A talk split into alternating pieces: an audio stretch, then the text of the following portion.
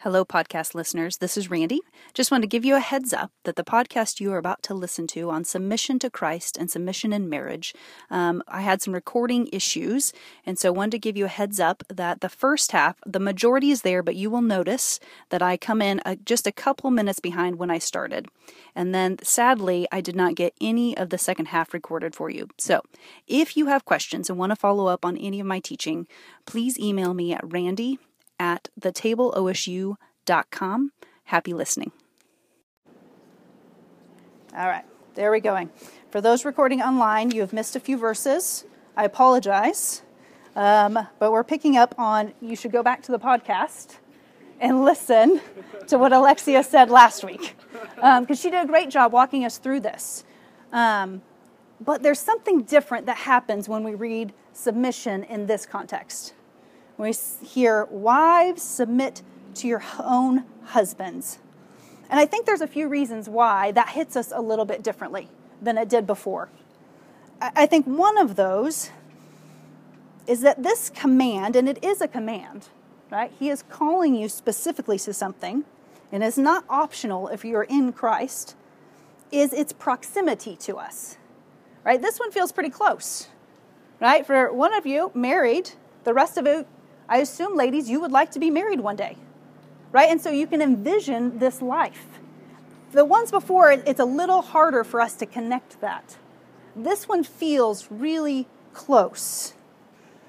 And maybe it was just me, but submission is not really what I was dreaming about when I was thinking about my future husband and my future marriage. Um, and so it's close and it's near. I think another factor in our kind of resistance to this idea of submission as wives is that this is very intimate. You don't get to experience another human relationship as deeply as you do in marriage, both in the really great parts of it and in the really hard parts of it. It does not get much more intimate than one flesh. And so this is close and it is vulnerable and that scares us to be that vulnerable. And I don't think it scares us, young ladies, for, for no reason. I think sadly the reality is there's a lot of men that either have or are currently abusing women. Right? And it hurts my heart so much to have to say that that is not just outside of the church, but that happens within the walls of the church of men who say they love God more than anything else. But they have taken this verse and they have twisted it. And they treat their wives however they see fit, treating them as less than human, not equals to them abusing them physically and sexually, mentally, emotionally. And even though we may not have experienced this personally, I have not personally experienced this, right? We go on defense for those that have, that have had this. And so we hear these words, wives submit, and our minds begin to race and think of all the ways in that which that has played out poorly and in our remaining time together, I hope to help us see what the Lord, through the Apostle Peter, is calling to us as wives. That even though there are some that have used this for evil, that God really means this first verse for our very good. Right? What He commands of us is best for us. And I hope by the end you can see that. All right, let's jump back in. In the same way, wives, submit yourselves to your own husbands so that, even if some disobey the word, they may be won over without a word by the way their wives live, when they observe your pure, reverent lives. Peter gives us a purpose statement here Christian wives submit to their husbands, and specifically, they're submitting to unbelieving husbands, which is what is meant by the they are disobedient to the word, so that their husbands may be won over to Christ by their wives' unselfish lives. See, wives don't submit because we're inferior in any way. No. We, we too, if we go back to chapter 2, we are called a chosen race also, and a royal priesthood, and a holy nation, and a people of God's promise. No, we submit because we are slaves, not to our husband, but to a good God. And for his sake, we seek to serve our husbands, even those that mock the very God we love and worship with our entire lives. The question is, Peter, how do we do that? What does it look like for a wife to live in such a way that her unbelieving husband would be drawn to Christ without a word? How do we do that? Let's continue. Verse 3. Don't let your beauty consist of outward things, like elaborate hairstyles and wearing gold jewelry, but rather what is inside the heart, the imperishable quality of a gentle and quiet spirit, which is of great worth in God's sight. All right, Peter's answer submission comes with an adornment of a gentle and quiet spirit. Now, I want you to be clear this isn't a personality thing, right? There are some here tonight, right, have really big personalities, and your voices echo a long ways, right? And it is so much fun, and you're a little more extroverted. And then there are others of us that are not, right? We'd like to kind of blend into the background. Don't use a lot of words. If you had to stand on this stage, would be mortified and you definitely would not speak, right? These are kind of personalities, how the Lord has designed us. But here's the thing you could be really quiet, right? You could be really quiet and even have this kind of understated beauty by the world's standards and be rotting inside with pride and envy and anger, right? So don't be fooled, right, by the external anything or even our personalities in themselves. Your heart is going to show who you really are at your core. It's either going to show that you are enslaved to external beauty and the standards that keep changing and keep shifting, and in the end are perishing right? There's one pastor who I love says, gravity will win. It's going to happen, right? There's only so much working out, there's only so much Botox. It is going to happen. This is going to fall apart. That external beauty has a shelf life. But that internal, a heart that is gentle and quiet shows an imperishable beauty. Right? It doesn't have an end point. It keeps going on and on, and it doesn't matter what the external body does, the internal exudes beauty to the day the Lord calls you home at a 100. So the question isn't what's your personality, but is your life marked by the fruit of the Spirit? which means that this call to gentleness and quietness isn't something that's just for us women, right? Jesus describes himself in Matthew 11 29 as gentle and humble in heart. And in Galatians 5 23, we were given this long list, right, of what the Holy Spirit is producing in us love, joy, peace, patience, kindness, goodness, faithfulness, gentleness, and self control. And as wives, you will have ample opportunities to display a life submitted to the lordship of Jesus Christ that is lived out by the power of the Holy Spirit. Because let me tell you, I've been married 19 years to a really wonderful man named Casey Butler. And he is a good man who loves the Lord, and he loves me. But I, I don't need the power of the Holy Spirit for me to grumble and complain and whine and fight for what I deserve. Right? The flesh does that pretty easily. Right? It just comes out of us, those fleshly things, my wants, my desires. Look at me.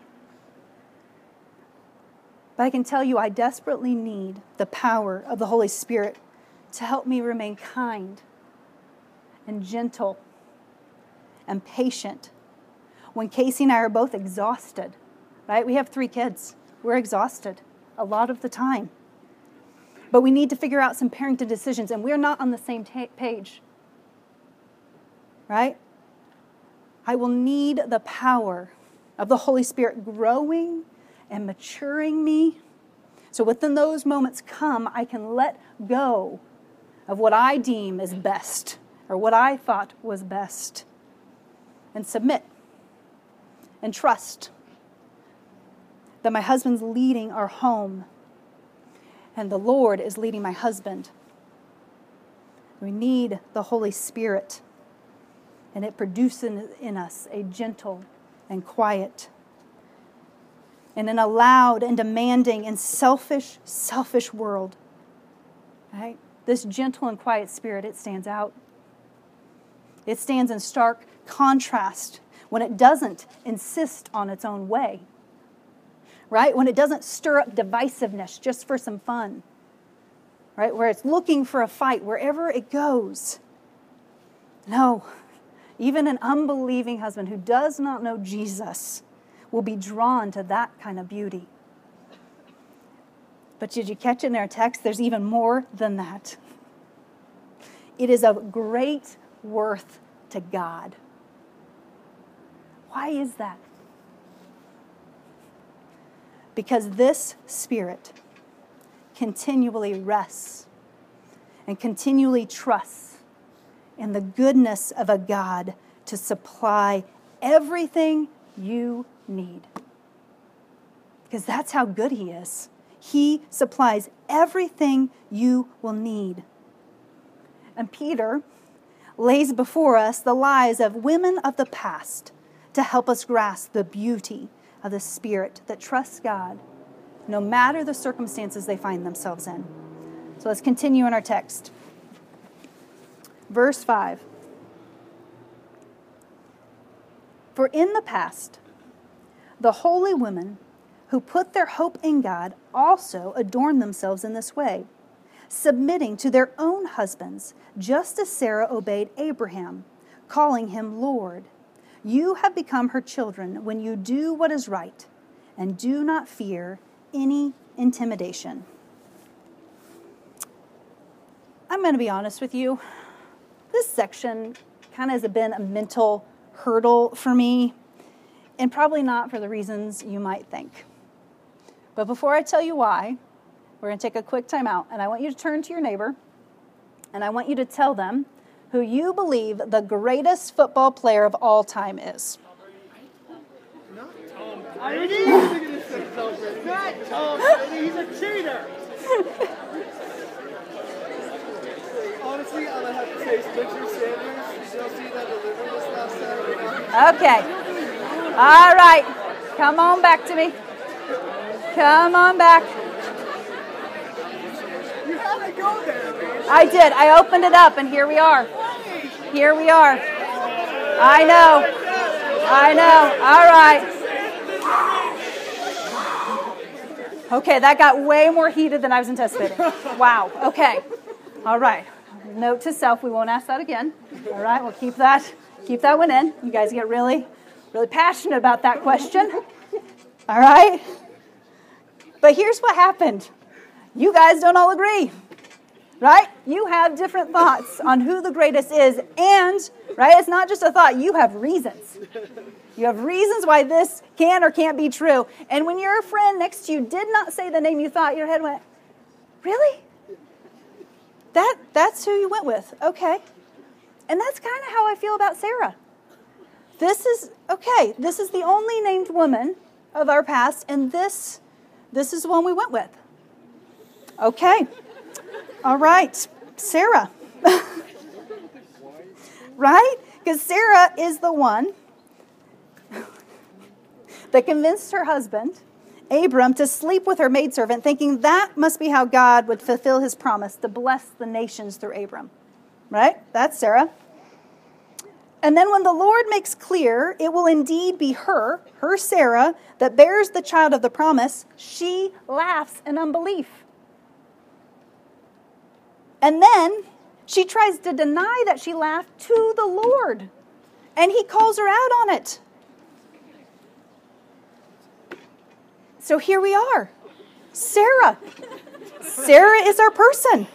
Look to Sarah. We look to Sarah, who obeyed and submitted to her husband Abraham. And Peter doesn't give us any specific moments. Right? He doesn't give us even a list of moments. He kind of leaves us to reflect on all that we're given in Scripture about her story and to think back on that. Some other parts of her story. To remember the times that following her husband's leading actually placed her in quite a bit of danger. And there were a lot of uncertainties when it came to following him. But each and every time, in the end, Sarah trusted the Lord. She trusted the one who had called not just Abram, but her to follow him wherever he led. And she did. And so to be her daughters, to be daughters of the promise of being God's chosen and set apart people, we too as her daughters, submit to her husbands and trust the Lord like Sarah did. And we continue to do what was right. Right? I love how he adds that. So the pieces of Sarah's were life that were not right, that did not line with what God is calling us to, we're not asking you to reflect that part of her, but the pieces that are right and aligned with the Lord. Imitate that and by, the, by faith in the Lord, don't fear the uncertainty that comes with the unknown circumstances, even of an unbelieving husband. I can't imagine, right, how difficult that would be at a time when women did not have a lot of value to put their trust ultimately in God, but to submit to a husband who does not love that God that you love. But like Sarah, they trusted the Lord more than the circumstances we find ourselves in. And then Peter shifts gears on us a little bit. And he shifts our attention to the believing husbands that are gathered at the church to hear this letter read out loud. Verse 7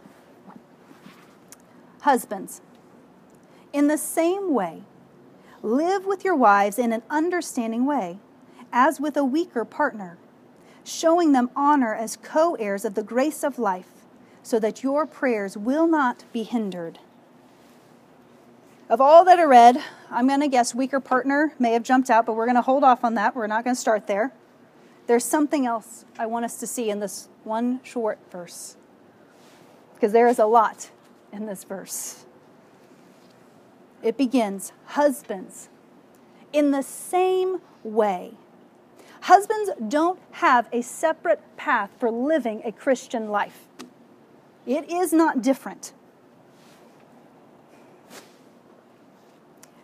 They too follow Christ's example in unselfish, humble, and compassionate love. And we, their wives, we get to be the benefactors of that love that is unselfish and humble and compassionate. Because here's the thing women, we are physically weaker than men.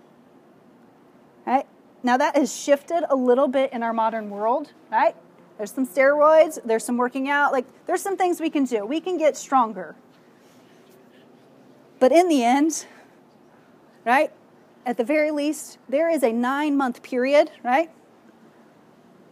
Where women, wives, you are very weak and you are very vulnerable, right? You are giving life to something and it takes everything and you feel very weak. And Peter is calling these husbands, which this would have been completely countercultural, to care for their wives in a tender and understanding way, not taking advantage of them because they could physically. Which means, young men, it is never, ever okay for you to physically, sexually, mentally, emotionally to abuse a woman. That is never okay. Unless you be confused, that includes pornography, where you take images and pictures and you consume them for your pleasure, your desires, casting these women aside at whatever whim you feel like. These young women, these are God's daughters. And He sees everything. And He will not be mocked. You will be dealt with. Don't think you can treat your future wife or your current girlfriend however you see fit and expect the Lord to listen to your prayers. It's not happening. And this isn't a small thing. Your relationship, your connection with God will be interrupted because how you treat his daughters. So it won't matter what you ask for. He won't be responding until you repent and you turn from your wicked ways. Men, come to Jesus. Do not do that.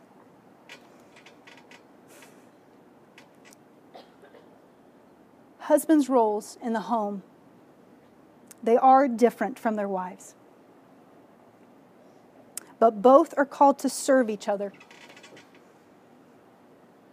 Husbands, you you honor your wives and you guard them as precious just like Christ did. They are your co-heirs to the same gift of grace that you have been given in Christ. So the question, the question we are left, left with is so what are a bunch of single slash dating slash engaged, one married couple supposed to do with a text about living out the gospel in your marriage? So we're going to take a, a break, but before we do, Drew has something he wants to share with you before you go.